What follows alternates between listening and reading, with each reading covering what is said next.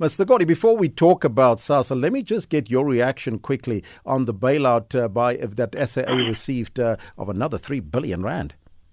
Well, uh, I think the bailout uh, ends the speculation and the anxiety, you know, that was there among the workers and even the public uh, over what is going to, to happen to SAA.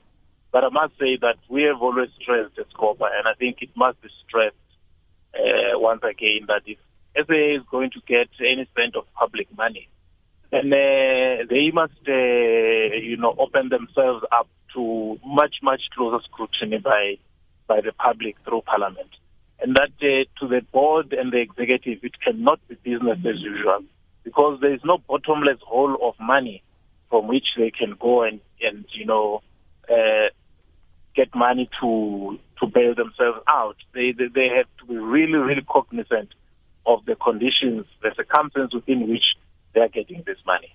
Are you confident in the appointment of the new CEO and, of course, as as uh, as uh, the chairperson, Dudu Myeni, still there?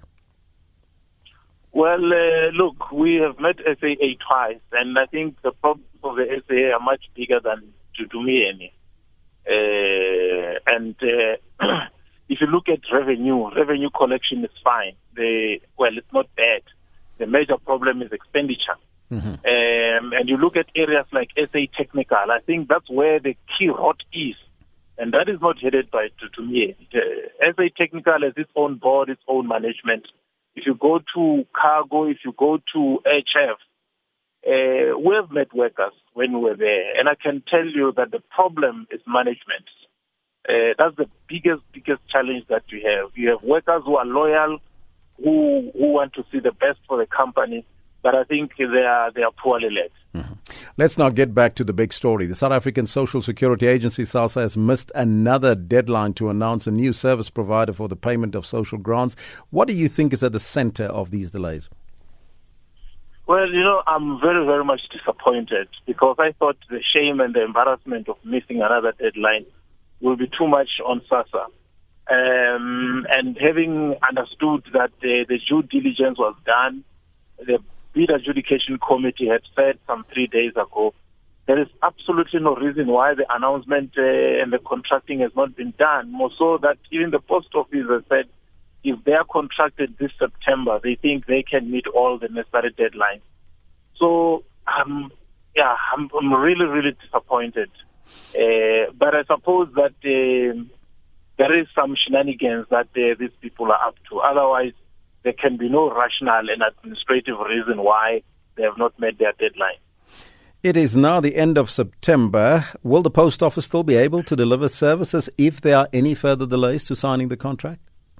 You see, that is that is that is the million uh, kwacha question, you know.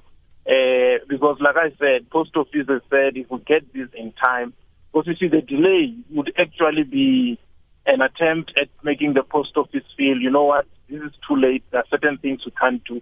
And once again, we are locked uh, with CPS because we'll be told that's the only company that uh, already can do this thing. So I think it is it is deliberate.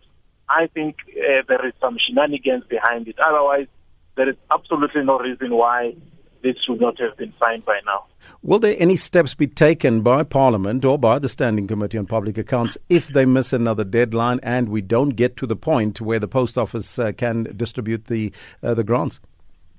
Well, you know, we, we are meeting next week Tuesday to work on our program, and SASSA is very high on our you know on our list. And I think if by then they have not made any move, I don't want to preempt our discussions, but personally, I'll move that. Uh, we should Parliament to have an, an, an emergency debate uh, on this issue of SASSA because we have 17 million grant recipients. You don't want them to go through the anxiety and the uncertainty that they went through. It is abuse. Is there a sense that the post office can deliver the services currently being provided by uh, CPS? Well, look, let's let's hear what the due diligence say. But uh, from our engagement with post office, including on the 15th of September, they indicated that they are ready. They are more than ready. Uh, they brought a huge team uh, of their managers to say, from whatever angle that you want to look at it, we are ready. We have the technical know-how, we have the technical skills, we have a proper understanding of uh, of this entire thing. They say they can deliver everything. Well, let's see what happens. Let them be contracted and let's see what happens. I thank you so much for your time, sir, and joining us on the line. That was the chairperson of the Standing Committee on Public Accounts, Scopa, Mr. Themba Godi. Well, what do you make of that? Another deadline missed by SASSA. Well, Tuesday coming, they're going to probably get the whip in Parliament.